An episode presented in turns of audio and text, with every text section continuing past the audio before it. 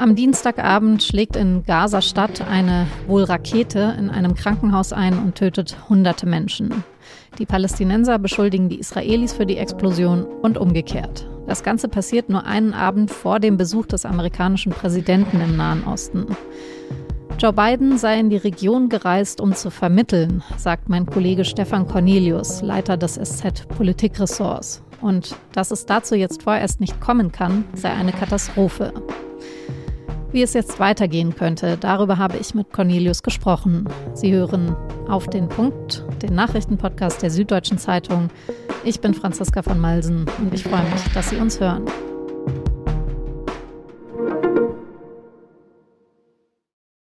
Das Al-Ali Adab Krankenhaus steht im Zentrum von Gaza-Stadt.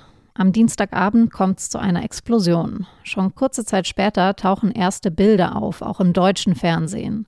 Sie zeigen Chaos, Blut am Boden, verkohlte Autos, viele Menschen versammeln sich vor dem Krankenhaus und Männer tragen offenbar Verwundete Richtung Eingang. Die Bilder aus den palästinensischen Medien zeigen ganz besonders drastische Szenen. Ein Vater transportiert da offenbar die Leichenteile seiner Kinder in Plastiktüten ab.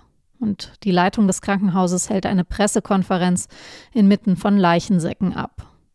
Laut palästinensischen Angaben wurden hunderte Menschen getötet, viele weitere verletzt. Die Angaben sind nicht unabhängig zu überprüfen und auch bei den Bildern weiß man am Tag danach teils noch nicht sicher, ob sie alle echt sind.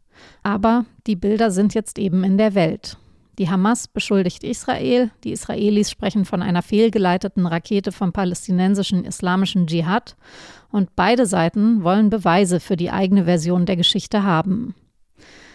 So hat die israelische Armee ein Video mit Luftaufnahmen veröffentlicht, das zeigen soll, dass die Stelle, an der die Rakete eingeschlagen hat, nicht typisch für die eigenen Raketen aussieht. Außerdem will die israelische Armee ein Gespräch abgefangen haben, in dem mutmaßlich zwei Hamas-Terroristen über den Vorfall sprechen.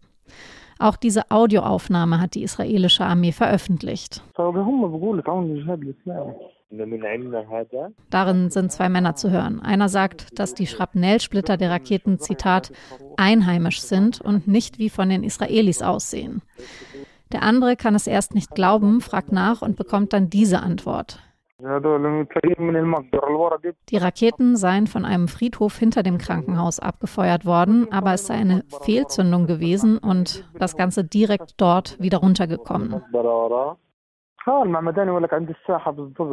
Warum es so schwierig ist, herauszufinden, was tatsächlich passiert ist und was das Ereignis jetzt für die ohnehin äußerst angespannte Lage bedeutet, darüber habe ich mit meinem Kollegen Stefan Cornelius gesprochen.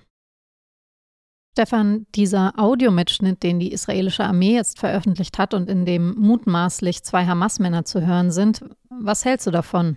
Ein Indiz von vielen und auch hier die entscheidende Frage, wie können wir es verifizieren? Ist das ein alter Audiomitschnitt? Ist es ein neuer Audiomitschnitt? Bei all der Suche sind wir wirklich auf viele, viele Mutmaßungen angewiesen. Es gibt immer mehr Indizien und die zeugen zumindest davon, dass das nicht ein gezielter Beschuss war. Es gibt keinen Raketenkrater. Es gibt Bilder, die zeigen, dass dort sehr viel Treibstoff verbrannt ist. Das bedeutet, da ist eine Rakete offenbar oder ein Explosionskörper in, in Flammen aufgegangen, der noch lange gebrannt hat, der also voll war mit Treibstoff.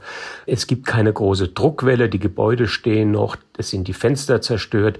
Wir wissen ehrlich gesagt auch die Opferzahlen nicht wirklich. Das, was in der Nacht von der palästinensischen Seite verbreitet wurde, hunderte Tote, lässt sich nicht verifizieren. Das heißt, wir tappen im Dunkeln und man kann wirklich in dieser angespannten Situation nur dazu mahnen, äh, enorm vorsichtig mit Schlussfolgerungen umzugehen. Das ist natürlich wohlfeil und eigentlich auch schon zu spät. Okay, dann sprechen wir noch mal kurz konkret über die Folgen oder die Auswirkungen, die das Ganze jetzt bislang schon hatte. In vielen arabischen Ländern sind die Menschen ja noch am Dienstagabend auf die Straße gegangen und haben demonstriert. Im Irak beispielsweise haben sie skandiert, die Rache kommt. Die Hisbollah im Libanon hat einen Tag des Zorns für Mittwoch angekündigt. Was bedeuten diese Demonstrationen für die weiteren Entwicklungen? Die bedeuten zunächst, dass die politischen Führungsfiguren dieser jeweiligen Länder nicht in der Lage sind, sich auf Gespräche einzulassen. Sie stehen derart unter dem Druck der sogenannten Straße, da sie ihre eigene Position gefährden würden. Man sieht es am besten bei Mahmoud Abbas, dem Palästinenserpräsidenten, der allemal eine enorm schwache Figur ist, von dem man ausgehen muss, dass er auch diese Krise politisch nicht überlebt und der nun auch seine Teilnahme an einem Gipfel in Jordanien abgesagt Kann hat. Kann ich da kurz nachfragen? Es ist ja wohl der jordanische König selbst, also der hätte ja das Treffen hosten sollen und hat es jetzt eben abgesagt. Und das Wichtige ist, dass da ja auch Joe Biden dabei gewesen wäre. Also im Grunde genommen mit Ägypten, mit Mahmoud Abbas und Joe Biden und dem jordanischen König selbst alle Player, auf die es jetzt ankommt bei diplomatischen Vermittlungen, oder? Das ist exakt das Problem. Diese, diese Aufwallung der Straße hat dazu geführt, dass dieses Treffen abgesagt werden musste. Wer zuerst wann wo rausgegangen ist, kann man nachvollziehen. Aber es ist im Ergebnis natürlich eine Katastrophe, weil dieses Treffen eine, ein Versuch war, dem Ganzen ein politisches Korsett zu verleihen. Joe Biden ist in die Region gereist, um zu vermitteln zwischen der israelischen und der arabischen Seite. Er ist nicht in die Region gereist, um Benjamin Netanyahu zu sagen, dass Amerika bedingungslos an der israelischen Seite steht. Der amerikanische Präsident hat schon vor Tagen sehr, sehr klar gemacht, was er erwartet, auch von den Israelis. Er hat in einem aufsehenerregenden Interview im amerikanischen Fernsehen aufgefordert, die humanitäre Seite zu bedenken. Das waren für einen US-Präsidenten sehr, sehr klare und auch sehr kritische Worte gegenüber Israel. Ja gut, aber jetzt am Ende, also er ist ja trotzdem gekommen, aber eben nur nach Israel, wo er jetzt von Netanyahu empfangen wird. Also letztlich, das, wonach es jetzt aussieht, ist doch, dass Amerika gekommen ist, um sein Verbündetsein mit Israel ein weiteres Mal zu demonstrieren. So viel Differenzierung kann man den Menschen zumuten, dass sie die Genesis dieser Reise kennen und auch die politische Absicht, die ja schon seit Tagen sichtbar ist durch die Vermittlungsbemühungen, die Außenminister Tony Blinken in der Region unternimmt, die auch übrigens der deutsche Bundeskanzler sehr eng in Abstimmung mit den Amerikanern und die deutsche Außenministerin unternehmen. Also das, es gibt doch zwei Handlungsstränge. Das eine ist der Gazastreifen und die Hamas, die dort munter weiterschießt und Israel die bombardieren und eine Bodenoffensive vermeintlich vorbereiten. Wir wissen nicht, ob sie tatsächlich kommt, weil die mit großen Risiken behaftet ist. Und auf der anderen Seite ist dieses gewaltige humanitäre Problem, diese Katastrophe, die jetzt ausgelöst wurde, natürlich durch die Evakuierungsaufforderung und durch die Frage, wie werden diese Menschen versorgt im Gazastreifen? Wohin gehen sie? Können sie über die Grenze nach Ägypten? Ist das eine Vertreibung oder ist das sozusagen eine eine Chance, sich aus dem Kriegsgebiet zu entfernen, damit tatsächlich die israelische Armee gegen die Hamas vorgehen kann. Wie wahrscheinlich ist es denn, dass die Ägypter das tatsächlich machen am Ende, also die Grenze aufmachen? Das ist hoch unwahrscheinlich, weil die Ägypter sehr, sehr skeptisch auf die Palästinenser schauen. In der arabischen Welt wird zwar natürlich für die Sache der Palästinenser demonstriert, aber andererseits sind die Palästinenser auch ganz schnell vergessen, wenn es darum geht, die eigene, die eigene Stabilität, die eigene Sicherheit zu sehen. Die Palästinenser waren immer betrachtet worden in der Geschichte als diejenigen, aus deren Reihen die Unruhe ausging. Nicht unbedingt von ihnen selbst, aber natürlich die, die den Konflikt mit sich tragen, als gewaltige Flüchtlingsgruppen, als Menschen, die nicht dort zu Hause sind, wo sie hinkommen. Und da gibt es sehr viele Animositäten, vor allem in Ägypten. Da hat Präsident al-Sisi übrigens auch kurze Zeit vor seinem Wahltermin absolut kein Interesse dran. Also die Situation ist vertrackter denn je, aber was wird jetzt weiter passieren? Gibt es noch irgendein Szenario, wie man eine weitere Eskalation verhindern kann? Ich glaube, dass zumindest militärisch so schnell keine Eskalation stattfinden wird, weil die Israelis sehen, wie dynamisch auch eine Bodeninvasion jetzt im Gazastreifen wirken würde in der Region. Das könnte tatsächlich einen regionalen Krieg auslösen, einen Mehrfrontenkrieg gegen Israel. Das werden sie zu verhindern versuchen. Auf der anderen Seite haben wir die Hamas und haben wir vor allem Iran, die ständig Öl ins Feuer gießen und auch weitermachen und schüren. Und selbst wenn dieses Krankenhaus nun nicht letztendlich geklärt werden kann.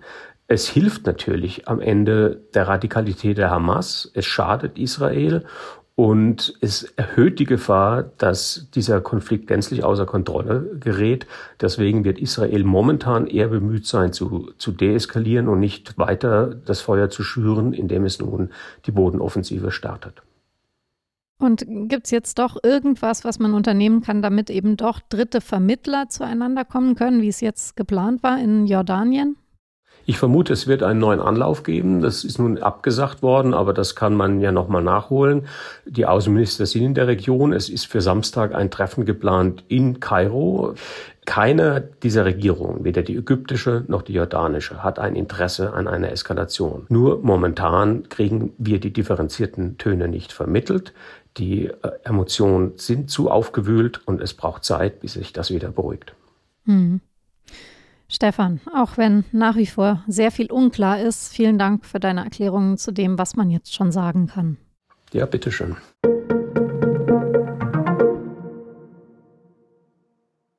Als die Hamas am 7. Oktober die Terrorattacke in Israel ausführt, verschleppt und tötet sie auch deutsche Staatsbürger. Das hat die Bundesregierung jetzt offiziell bestätigt. Sie gehe von einer einstelligen Zahl deutscher Opfer aus. Weitere Details wurden aber nicht genannt. Zu den Deutschen, die von der Hamas entführt worden sind, hat das Auswärtige Amt im Moment nur gesagt, es seien acht solcher Fälle bekannt, wobei ein Fall auch mehrere Familienangehörige bedeuten kann. Im Auswärtigen Amt ist ein Sonderstab für die verschleppten Staatsbürger eingerichtet worden. In der Nacht auf Mittwoch haben Unbekannte in Berlin versucht, einen Brandanschlag auf jüdische Einrichtungen zu verüben. Dafür haben sie zwei Molotow-Cocktails auf ein Haus geworfen, in dem unter anderem eine Kita und eine Synagoge untergebracht sind. Das Haus habe aber nicht zu brennen begonnen. Das teilte die betroffene jüdische Gemeinde auf der Plattform X mit. Der Zentralrat der Juden sagt, der Hamas-Terror würde auf deutschen Straßen verherrlicht und der Brandanschlag sei eine Fortsetzung davon. Der polizeiliche Staatsschutz ermittelt jetzt gegen die Täter.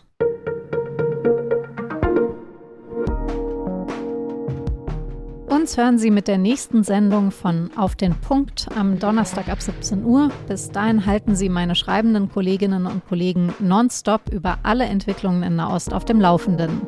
Ein Stück über den Iron Dome kann ich Ihnen da empfehlen, das israelische Raketenabwehrsystem.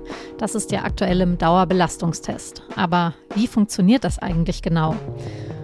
Und wenn Sie einfach mal ein bisschen Zerstreuung suchen, ich könnte es wirklich verstehen, auch dann haben wir was im Angebot. Forscher haben jetzt zum Beispiel einen sechsten Geschmackssinn identifiziert. Neben süß, sauer, bitter, salzig und Umami gibt es jetzt wohl auch noch die Variante Salzlakritze. Klingt für mich eher nach einem Marketing-Gag von Haribo, aber gut. Das war auf den Punkt. Redaktionsschluss war um 16 Uhr. Produziert hat die Sendung mein Kollege Jakob Arnoux. Vielen Dank fürs Zuhören und bis morgen.